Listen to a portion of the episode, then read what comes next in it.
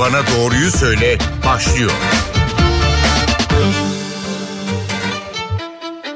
NTV Radyo'dan herkese merhaba. Ben Aynur Altunkaş. Yeni bir Doktor Bana Doğruyu Söyle programında birlikteyiz. Bu hafta da yine koronavirüs gündemiyle karşınızdayız ve Üsküdar Üniversitesi öğretim üyesi radyoloji uzmanı Profesör Doktor Güner Sönmez canlı yayında konuğumuz olacak. Sayın Sönmez hoş geldiniz programımıza. Hoş bulduk Aynur Hanım. İyi yayınlar diliyorum. Ee, teşekkür ediyoruz. Şimdi koronavirüs başlığında en önemli gelişme Avrupa'da ikinci dalganın yaşanıyor olması. Hatta ikinci dalga birinci dalgadan daha ağır seyrediyor gibi görünüyor. E, günlük vaka sayılarında rekor kırılmakta. Son olarak Fransa'da 50 binden fazla yeni vaka tespit edildi bir günde. E, Türkiye'ye baktığımızda da salgının merkezinin yeniden İstanbul olduğunu görüyoruz. Siz öncelikle bu İstanbul'daki tabloyu nasıl değerlendirirsiniz? Ee, dediğiniz gibi İstanbul çok sıkıntılı görünüyor şu anda. Hayat Eve Sağır uygulamasını indirip baktığınızda İstanbul'da neredeyse tüm ilçelerin kıpkırmızı olduğunu görüyoruz. Özellikle e, sosyal yaşamın iç içe olduğu daha kalabalık semtlerde mesela Büyükçekmece, Ümraniye, Bağcılar, e, Esenyurt gibi şehirlerde, e, ilçelerde bu çok daha belirgin. Bu bizim aslında Nisan-Mayıs aylarında beklediğimiz ve öngördüğümüz bir şeydi. Şöyle ki e, Kuzey Yarımküre bahar aylarına girmeye başladıktan sonra e, Avrupa'da ve ülkemizde özellikle e, e, yavaş yavaş bir sönümleme gibi yanlış bir algı oluştu. E, bu aslında hem yaz sezonunun hem havaların ısınmasının hem güneş ışınlarının bir etkisiydi. Ayrıca İstanbul'dan Anadolu'ya doğru bir göç oluyor biliyorsunuz yaz aylarında. İnsanlar memleketlerine gidiyor, okullar kapanıyor. Bu dönemde Anadolu'ya doğru virüsün yayıldığını gördük. Anadolu episentr haline geldi. Yani Malatya'da, Elazığ'da, Gaziantep'te, Batman'da, yine Kayseri'de e, koronavirüsün pik yaptığını gördük. Evet. E, yaz sezonun bitmesiyle bu tersine göç yeniden İstanbul'a dönmeye başladı. Çok büyük bir sosyal hareketlilik oldu. E, kademeli olarak okullar açılmaya başlandı.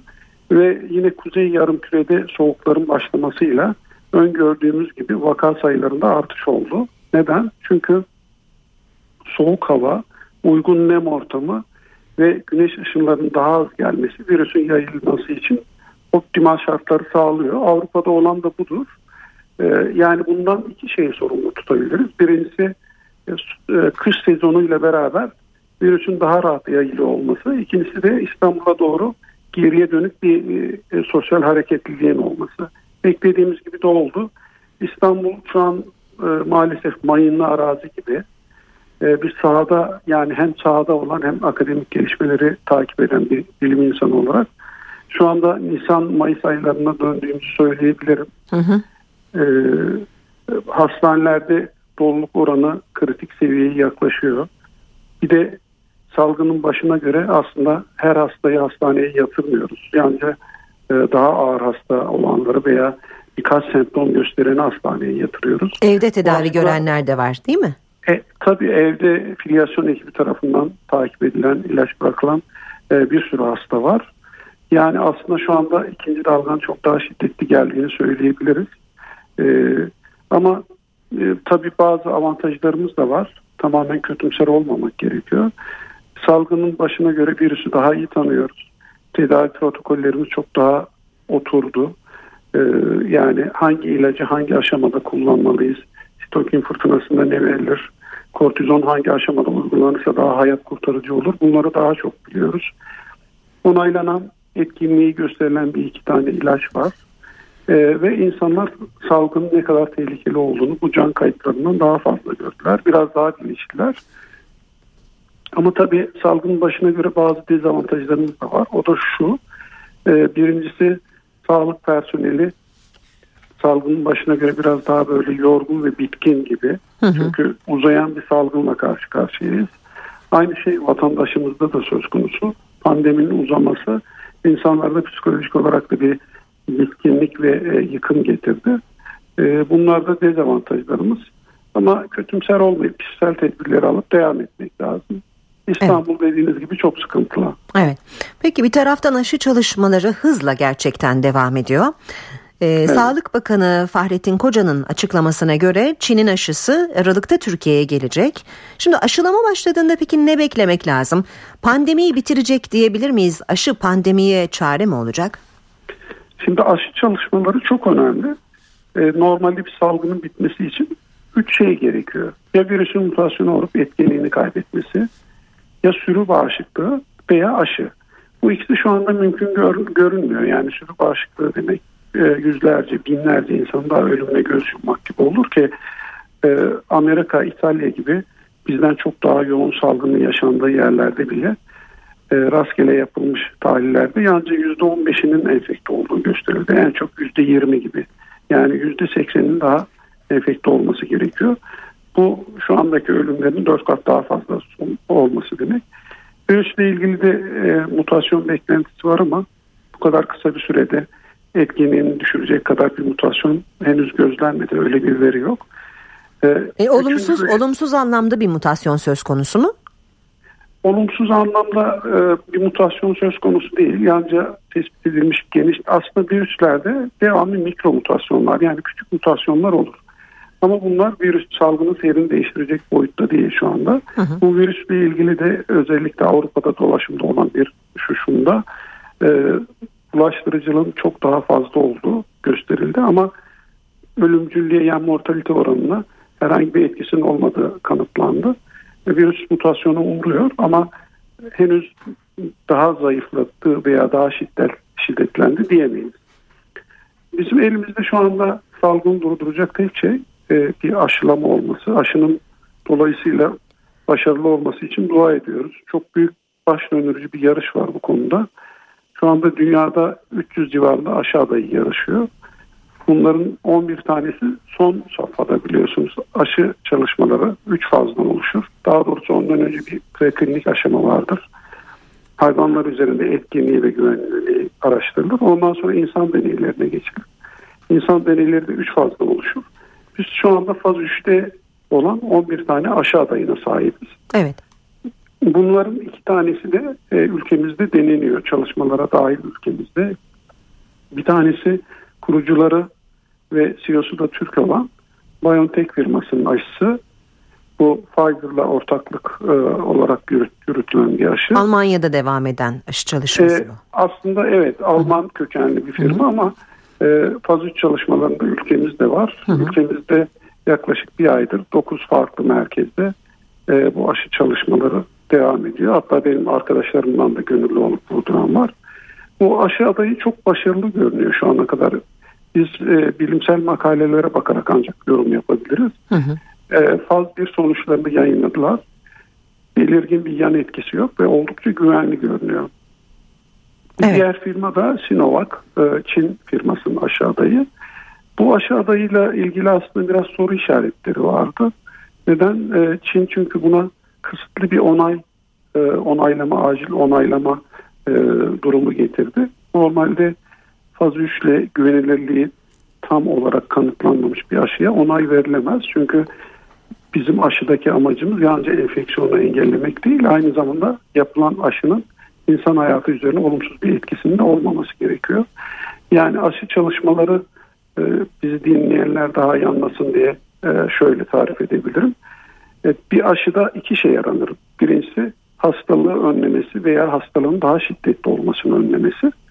İkincisi de o aşının güvenilir olması. Bir aşı yüzde yüz koruyucu yani etkin olabilir ama yüzde 99 güven, güvenilirse yani yüzde bir bir e, insanlara zarar verme gibi bir ihtimal varsa bu aşı onaylanmaz. Yani bir aşının yüzde yüz güvenli olması gerekir. Etkinliği de yüzde ellinin üstünde olması gerekir genelde. E, biz e, Çin aşısı ile ilgili henüz elimizde böyle bir veri yok. Faz 3'ü ilk başlarda yap, yapmadan böyle bir onaylama durumuna gittiler ama şu anda faz 3 ülkemizde yürüyor. Umarım o da başarılı olur. Sonuçta biz hangi aşı başarılı olursa hangisi daha güvenliyse onu seçeceğiz. Ee, ülkemizde de yürüyen e, 15 tane e, bizim yerli aşı adayımız var. E, bunların bir kısmı hayvansal deney kısmını geçirdi. Şu anda hatta e, geçen hafta bir açıklaması da vardı Koçak e, firmasının CEO'sunun. E, bizde de insan deneyleri aşamasına başla, başlanıyor. Ama tabii biz biraz daha geriden geliyoruz. E, firmanın CEO'sunun kendi açıklaması eğer her şey yolunda giderse bizdeki bu aşının da Mayıs ayı gibi neticeleneceği şeklinde. Evet. E, ama diğer e, bahsettiğim iki yabancı Alman ve Çin kökenli aşılar Kasım ayında 3. haftada açıklamayı düşünüyorlar. BioNTech için özellikle 3. hafta kritik bir e, tarih. 3. haftada açıklanacak. Eğer başarılı olursa bu aşı çalışmalarında önemli bir nokta da şudur. Deneyin yapıldığı ülkelere öncelik tanırlar. Orada da üretime başlarlar. E, BioNTech firması zaten 2020 sonuna kadar 100 milyon aşı üretmeye başlamıştı. Bu şekilde risk alırlar. Yani aşıyı üretirler. Eğer başarılı olursa faz 3'te geçerse hemen dağıtımda bir sıkıntı olmasın, gecikme olmasın diye dağıtılır. Aynı zamanda büyük bir ticari risktir. Eğer faz 3 onaylanmaz, başarısız olursa e, üretilenler de çöpe gider. 2020 sonuna kadar da 1.4 milyar civarında aşı üretmeyi düşünüyorlar. Kasım'ın 3. haftası bu söylediğim aşağıdayı faz 3'ten alınan akıyla çıkarsa seri bir şekilde bize de e, dağıtımı olabilecektir. E, o 5 milyon kısmını bilmiyorum. Hani aşıyla ilgili öyle bir firmalarla ilgili bir görüşme oldu mu? E, ticari bir anlaşma yapıldı mı? Ama Sağlık Bakanı söylüyorsa doğru olduğunu hı hı. düşünüyorum. E, tabii yine de temkinli yaklaşmakta fayda var. E, bu e, dünya üstünde yüzlerce daha önceki aşı adaylarından da faz 1-2'yi e, çok kolay geçip faz 3'te elenen bir sürü aşı adayı var. Evet. E, umarım öyle bir şanssızlık yaşamayız. Faz 3'te bizim olduğumuz gibi giderse e, bu salgının belini kırabileceğimizi düşünüyorum. Çünkü şöyle düşünebilirsiniz. E, yan yana dizilmiş yüzlerce kibrit çöpü var. Siz bir tanesini yakıyorsunuz. Yan yana olduğu için sırayla hepsini e, o yanındakini, o diğer yanındakini yakıyor. Ama aşı çalışması şu demektir. Siz aradan yan yana dizilmiş o kibrit çöplerinden üç tanesini alıyorsunuz. Dolayısıyla e, o üç tanesi yangını yandakileri iletmiyor. Yani aradaki teması kesmiş oluyorsunuz. Tabii ne kadar çok aşılanma olur, ne kadar çok bağışıklık gelişirse virüsün dolaşımı da o kadar kısıtlanır. Salgında etkinliğini kaybeder. Peki siz şimdi hem etkinliğini kaybeder virüsün dediniz hem de bir aşıdan beklenenleri çok güzel özetlediniz etkinlik ve güvenilirlik diye. Ee, evet. Ama hani pandemiyi bitirecek olan şey gerçekten aşı mı? Ee, yani bir mucize midir bunun e, karşılığı yoksa biz yine de tedbirleri elden bırakmamalı mıyız? Biz kesinlikle tedbirleri elden bırakmamalıyız. Çünkü e, bu bahsettiğim aşı adaylarından da etkinliği yüzde yüz olan yok. E, aşı adaylarının hani biraz önce bahsettiğim gibi kabul görmesi için etkinliğinin yüzde ellinin üstünde olması ve ağır hastalığı yani her aşı adayının farklı bir hedefi oluyor. Mesela söz konusu olan aşı ağır hastalığı önlüyor. Yoksa virüs yine kapıyorsunuz. Hı hı. Ama çok ağır geçirmiyorsunuz. Hafif veya asemptomatik geçiyorsunuz. Yani bu virüs yine dünya üstünde dolaşımda olacak. Evet. Ama böyle bir dünyayı kasıp kavuran bir pandemi ortamı olmayacak. Aşılar gerçekten mucize gibidir. Yani çiçek hastalığının e, nasıl seyrettiğini ve aşıdan sonra ne hale geldiğinize bir bakın isterseniz. E, yani Google'a baktığınızda o çiçekten milyonlarca insanın öldüğünü, sakat kaldığını çocuğun görüyoruz. Aşı dolaşıma sokulduğu andan itibaren bıçakla kesilmiş gibi o kesilmiş. O insanların bedenlerindeki o çiçek yaraları, o çirkin görüntü veya sakat kalma tamamen bitmiştir. E, bu da öyle olacaktır. Yani hastalık e, aşıyla büyük bir oranda toplumda bir bağışıklık e, kazanılırsa biraz grip gibi olacaktır. Yani yine insanlar sezonsal olarak hastalanacak ama daha hafif veya daha asemptomatik geçecek veya hiç haberi olmayacak hastalıktan. Evet peki bu aşı konusunu son bir soruyla bitirmek isterim. Ee, çok Tabii. kısa e, sorayım size. Merak da eder çünkü insanlar. Ee, bu aşı grip aşısı gibi her sene olunması önerilen bir aşı mı olacaktır? Evet o yani aslında bilim insanlarının da merak ettiği konu. Ee, şimdi grip aşısını niye her sene oluyoruz? Çünkü grip etkeninin farklı tipleri var. Yani mesela siz A tipiyle bu sene hasta oluyorsunuz ama seneye B tipi dolaşımda oluyor. O B tipin e, A tipine karşı aşı olursa B tipine karşı korumuyor sizi. Ama Evet. bu yeni koronavirüsle ilgili iyi ki mutasyon e, yayını var ama böyle çok ciddi mutasyonlar değil. Bu mutasyonlar aşı çalışmalarını etkileyecek düzeyde değil. Şu andaki bizim yani benim şahsi düşüncem tek e, defa aşılamanın yeterli hı. olacağı.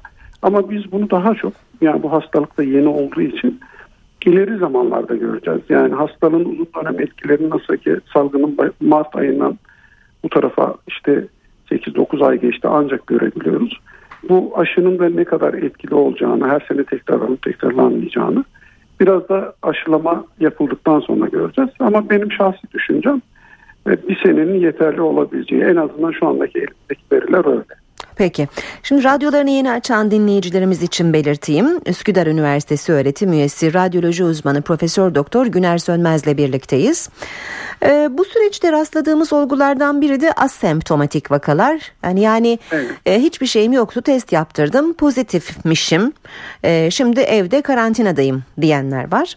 Şimdi nasıl Evet. oluyor da virüs bazen hiç belirti e, vermiyor ve biz e, ya da yakınımızdaki birileri bu durumdaysa bulaş nasıl önlenecek? E, şimdi bireylerde asemptomatik seyretmesinin nedeni yaş ve e, bağışıklık durumu. Genç yaş grubunda ve çocuklarda büyük oranda asemptomatik seyrediyor. Genel olarak bununla ilgili belki yüzlerce makale var. Ama e, tüm bilim insanların kabul ettiği oran yüzde 40 civarında. Yani yüzde 40'ı asemptomatik olarak geçiriyor bunu. Peki bu asemptomatikler bulaştırır mı? Bununla ilgili kafa karışıklığına aslında biraz Dünya Sağlık Örgütü neden oldu. Dünya Sağlık Örgütü bu süreci çok iyi yönetemediğine şahit olduk. Salgının başında e, maske kullanımının da çok doğru olmadığını veya gerekli olmadığını söylemişti. Ve asemptomatiklerin de bulaştırmadığını veya çok düşük bulaşa neden olduğunu söylemişti. Ama bunların yapılan geniş çaplı çalışmalarda doğru olmadığı kanıtlandı. Ben yalnızca e, iki tane makaleden kısaca bahsedeyim. Öncelikle en son söyleyeceğimi en başta söyleyeyim. Asemptomatikler de bulaşmaya neden olur. Hatta bence daha tehlikelidir. Neden daha tehlikelidir? Çünkü hasta olan birey eğer birazcık bilinçli ve vicdan sahibi ise e, kendini izole eder, toplumun içine karışmaz, sevdiklerini düşünür, onlara bulaştırmamak için elinden geleni yapar. Ama asemptomatik biri kendisinin hasta olduğunu bilmediği için toplum içine daha çok kar- karışır ve bunlar da genelde gençler olduğu için gençlerde sosyal hareketlilik daha fazladır. Kafeye gider, bara gider, arkadaşlarıyla buluşur, halı saha maçına gider falan. Bulaş zincirinin en önemli noktası haline gelir. Asemptomatiklerle ilgili iki önemli çalışma var. Bir tanesi e, Güney Kore'de yaklaşık e, 2000, 2130 kişilik bir çalışma. E, biliyorsunuz virüsle enfekte olduğumuzda ilk virüsün yerleştiği yer burnumuz. E, burun mukozasında bizim bütün giriş kapısı olan AC reseptörü dediğimiz e, algaçlardan fazla var vücudun diğer kesimlerine göre. O yüzden ilk buruna yerleşiyor virüs. İşte bu e, 2000 küsür kişilik e, kişide yapılan çalışmada asemptomatik kişilerin semptomatik kişilerle aynı düzeyde burun ve boğazlarında viral yük olduğu gözlendi. Yani viral yük dediğimiz virüsün miktarı, dozu demek. Yani semptomatik süren, ateşi çıkan bir insanın burnunda 10 bin tane virüs varsa asemptomatik kişinin burnunda da aynı virüs var. Peki bunun önemi ne? Bu şu demektir. Bir insanda ne kadar çok virüs varsa o kadar çok bulaşa neden olur. Bu durumda asemptomatik kişiler ile semptomatik kişiler viral yük açısından aynı olduğundan dolayı aynı şekilde virüsü bulaştırırlar. Bir farkı yok. Hatta bu önemli bir makale ve son cümlesi şöyle bitiyor. Asemptomatikler hastalığın yayılmasında majör rol oynayabilir. Evet. E, Vietnam'dan bir yayın var. Burada da adamın biri bir bara giriyor. Bir süre vakit geçiriyor, çıkıyor. Gün so- dört gün sonra bu bardan bir bulaş zinciri haritası çıkartılıyor. Bu adamın 19 kişiye bulaştırdığı kanıtlanıyor. Ve bu bulaştırma zincirinde asemptomatikler de var. Yani ase- asemptomatiklerin bulaştırımına dair böyle çok yayın var. Evet. E, asemptomatik olanlar kesinlikle yalancı bir özgüven duyup toplum işine karışmamalılar. Bu yüzden e, salgınların dinamiği açısından söylenen en önemli şeylerden biri de odur. E, yalnızca semptomatikleri değil, semptomatikleri de tespit edip izole etmeliyiz ki o bulaşma zincirini kırabilelim. Hı hı. Çünkü siz semptomatikleri izole edersiniz ama o toplumun %60'ıdır. %40 asemptomatik olan grup ve çok hareketli ve genç olan grup hastalığı ayaklı bir hani mikrop yuvası diyeyim yanlış anlamasın seyirciler dinleyicilerimiz lütfen. Hastalığı herke, herkese yayar. Nedenle asemptomatiklerin kesinlikle saptanması, izole edilmesi gerekir. Kişinin kendisinin bunu bilebilmesine imkan var mı? Sayın Sönmez. Şimdi zaten asemptomatik deyince biz e, herhangi bir belirtisi olmayan yani ateşi, evet. öksürüğü, olmayan insandan bahsediyoruz. Bir insanda belirti olmazsa kendisinin hasta olmasını bilmesi mümkün, mümkün değil. Değil evet. Ancak test ile mümkün veya e, şöyle bir hani kısa formülle ortaya çıkartabiliriz. Eğer e, hasta biriyle temas ettiyseniz hiçbir belirtiniz yoksa bile eğer sevdiklerinizi düşünüyorsanız kendinizi temasta asemptomatik bir hasta gibi kabul edip en azından bir 10 gün çok o, sosyal hareketlilik içine kalabalık yerlere atılmayın diyebilirim. Evet bu söylediğiniz çok önemli gerçekten. Peki e, geçenlerde paylaştığınız bazı bilgiler vardı ve gerçekten de ilgi gördü. E, o da Covid-19 geçirenlerde bazı nörolojik hasarların olabileceği evet. yönündeki bilgilerdi. Hafıza kayıpları gibi örneğin. E, bu konuda yeni bilgiler var mı? Eklen, eklenebilecek, söyleyebileceğiniz yeni bilgiler var mı? Nörolojik ya da başka türlü e, hasarlar konusunda. Evet. Yani e, hastalığı geçirip iki defa negatif olanları biz iyileşmiş olarak kabul ediyoruz. Ama bu iyileşmiş insanların bir kısmı hastalık belirtilerini uzun bir süre devam ettirebiliyor, gösterebiliyor. 3 ay. Hatta en son 19 hafta hastalığın şikayetlerin devam ettiğini ifade eden hastalar var. En çok e, kronik yorgunluk ve nefes darlığıydı genel olarak. Ama nörolojik problemlerin de çok yoğun olduğunu ve çok belirgin olduğunu hem çevremizden müşahede ediyoruz hem de gelen yayınlarda o şekilde. Hastaların en çok yakındığı şikayet e, hafıza kaybı, bir konu üzerinde uzun süre konsantre olamama, konsantrasyon bozukluğu, ellerde titreme, konuşurken kelimeleri seçememe veya anlayamama, yemek öğünlerini atlama, sersemlik hissi, yine baş dönmesi, bilinç bulanıklığı, yaşlarda hani bizim bunama dediğimiz e, demans dediğimiz bunama vardır ya bu bunamaya benzer ama çok genç insanlarda belirtiler oluyor. Buna e, brain fog veya beyin sisi ismi veriliyor.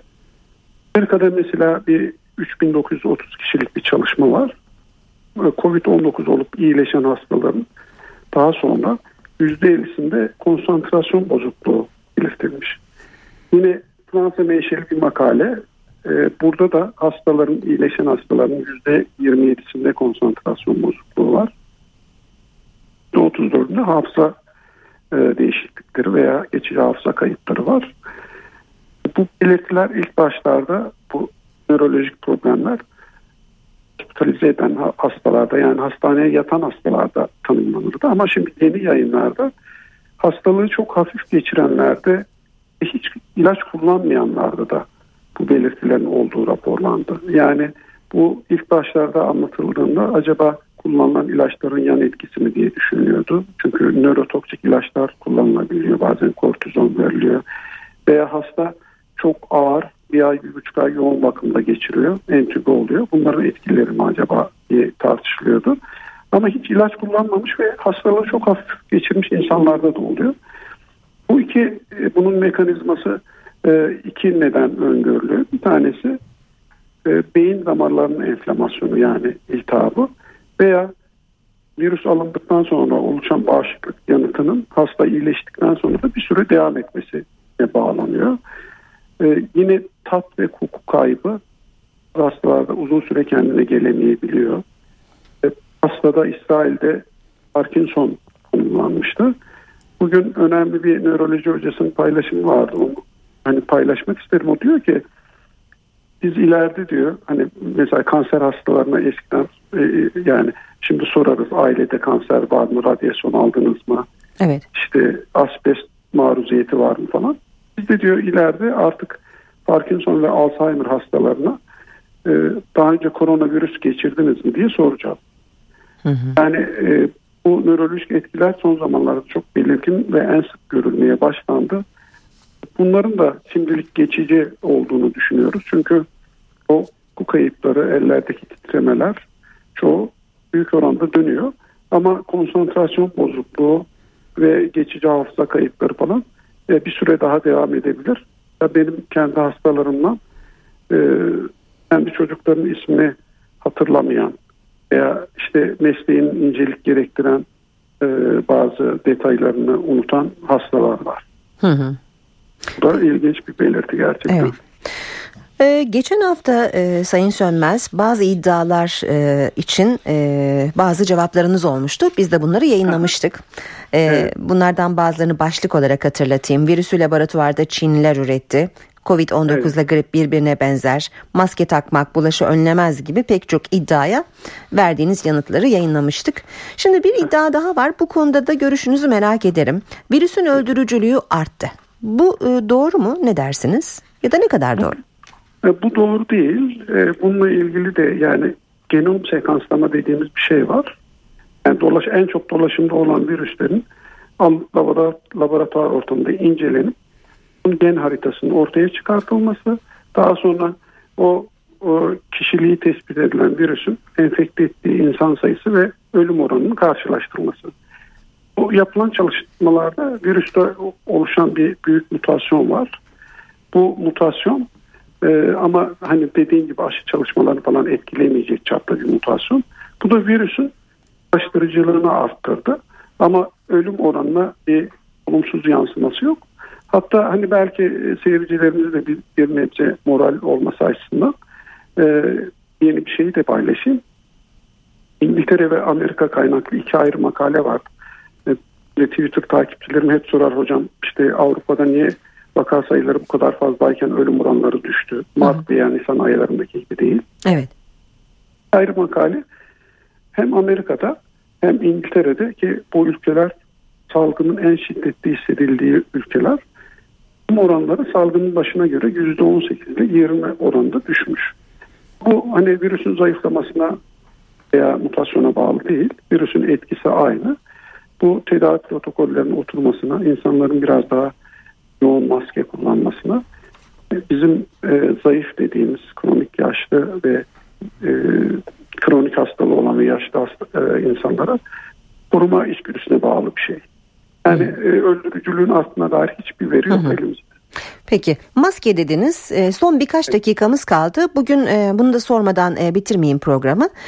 Bugün karşımıza çıkan haberlerden biri de maske taktığımızda karşımızdaki kişiyle aramızda olan mesafe maskeyi indirdiğimizde bu mesafenin e, ne kadar olması gerektiği e, bulaş olması için e, bazı rakamlar verilmiş tabi ama hani bu konuda gerçekten net söyleyebileceğimiz bazı şeyler var mı? Çünkü şunu da e, şu yüzden soruyorum bazen gerçekten özellikle kapalı alanlarda e, böyle yalnız kalabileceğimiz kenar köşeye çekilip maskemizi indirdiğimiz oluyor.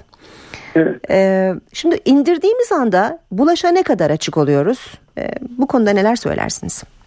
Yani kapalı ortamlarda ve kalabalık bir ortamda maske indirmek e, direkt virüse davetiye çıkarmaktır. E, açık alanlarda e, zaten normalde maske takması çok önerilen bir şey değil ama e, maskeyi açık alanlarda serbest dediğinizde insanlar bu kuralları sanki tüm her yerde maske yasağı kalktı gibi algılıyor. Ee, normalde maskesiz bir insan için önerilen 6 fit diye geçer yayınlarda. Yani bu zannediyorum 2 metrenin biraz üstünde oluyor. Maskeli de yine de biz bir buçuk metreden az bir mesafe yaklaşılmamasını istiyoruz. Çünkü maske aslında yüzde yüz korumuyor. Yani öyle öyle bir şey yok. Ya maske koruyor ama yüzde yüz değil. Bu maskelerin filtreleme özelliğine göre yapılmış bir dereceleme var. Mesela N95 maskeler damlacıkların %95'ini e, süzerken diğer maskelerde bu oran işte %70-80 civarında. Bu ama yine de çok önemli bir oran. Bence maske kullanımının artmasıyla e, yüz binlerce hayatın kurtarıldığı söyleniyor. Bu hafta yapılan yeni bir projeksiyon var Amerika'da. Ondan bahsedeyim kısaca. Maske kullanımı Amerika'da ve ölçekli kullanılmaya devam ederse Mayıs ayına kadar olası 130 bin ölüm önlenir şeklinde bir projeksiyon yapılmış. Yani insanların e, yaşam beklentileri vesaire zinciri göz önüne alınarak böyle bir projeksiyon yapıldı. Yani hı hı. maske gerçekten hayat kurtarıyor. Hı hı. Maske ile ilgili salgının başında şöyle bir inanış vardı. Senin masken beni, benim maskem de seni. Evet, gibi. evet. O kısmen doğru ama maske takan insanı da koruyor. Karşı, karşıdaki insanı da koruyor. Ee, biz virüs aldığımızda mesela maskeler %100 korumuyor dedim ya. Biz 300 tane veya 500 tane bu hemen afaki rakamlar. Virüs aldığımızda enfekte olmuyoruz. Hasta olabilmemiz için belirli miktarda virüsü almamız gerekiyor tek defada mesela 1500 tane. Maske işte bunu önlüyor. Yani hem hasta olmanızı önlüyor hem de hasta olursanız yeni bir hipotez var. Ee, az virüs aldığınızda maskeden dolayı sizin aslında devamlı az almaya bağlı vücudunuz bu virüse alışıyor. Yani doğumsal bağışıklık hücreniz, hücreleriniz bu virüsü tanıyor. Hı hı. Hasta olursanız bile daha hafif geçiriyorsunuz. Buna e, varyolasyon hipotezi ismini verdiler. Yani maske bir bakıma e, hani kaba bir aşılama yapıyor gibi. Hı hı. Yani sizi alıştırıyor küçük. E, bir anlamda antikor mu üretiyor vücut acaba? E, Ona benzer bir şey mi? Aynen onun gibi. Aslında antikor üretmiyor ama sizin T hücreleriniz, B hücreleriniz virüsü birazcık tanıyor. Hı hı. Toplu bir şekilde girdiğinde hemen müdahale ediyor. Hastalığın daha ağır seyretmesini engelliyor. Evet. Yani yine de maskeyle buçuk metre mesafe bırakalım. Maskesiz kapalı e, ortamlarda ben çok önermiyorum.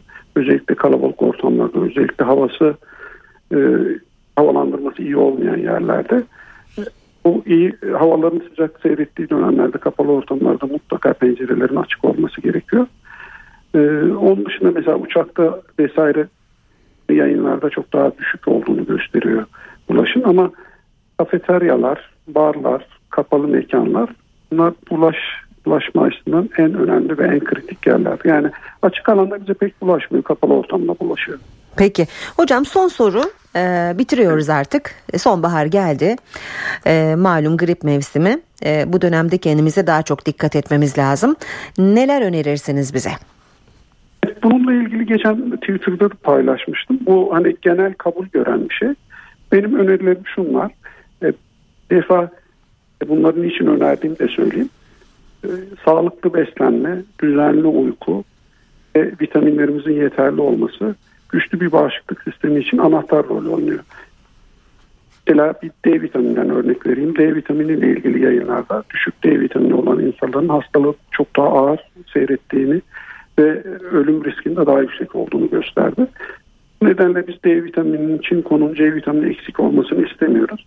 Bunun da en iyi yolu bal beslenme, e, güneş ışınlarına maruz kalma belli saatlerde. O yüzden ben günde 20-25 dakika e, özellikle öğlen saatlerinde güneşlenmeyi, ev yapımı yoğurt bol bol tüketmeyi, mevsim meyve sebzelerinden tüketmeyi, günde en az 7 saat uyumayı ve bu uykunun da karanlık bir odada ve mümkünse saat 12'de başlamasını yani saat 1'de 2'de değil de çünkü bizim uyku saatimiz e, bağışıklık sistemi için önemli olan hatta bazı kanser türlerinde de e, koruyucu olduğu gösterilen melatonin dediğimiz bir hormonun salgılanmasına neden oluyor.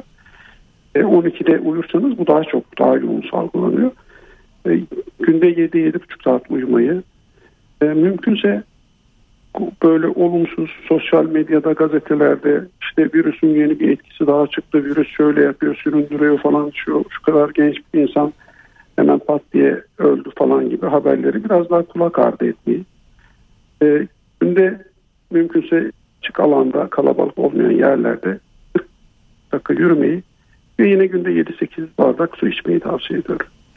Sayın Sönmez çok teşekkür ediyoruz. Hem bu öneriler için hem de programımıza konuk olduğunuz için. Ben teşekkür ederim. Çok güzel bir yayında. Ee, iyi günler diliyorum. Yine buluşmak dileğiyle diyelim. Ee, Üsküdar Üniversitesi öğretim üyesi radyoloji uzmanı Profesör Doktor Güner Sönmez bu hafta Doktor Bana Doğruyu Söyledi konuğumuzdu. Yeni bir programda buluşmak üzere. Hoşçakalın.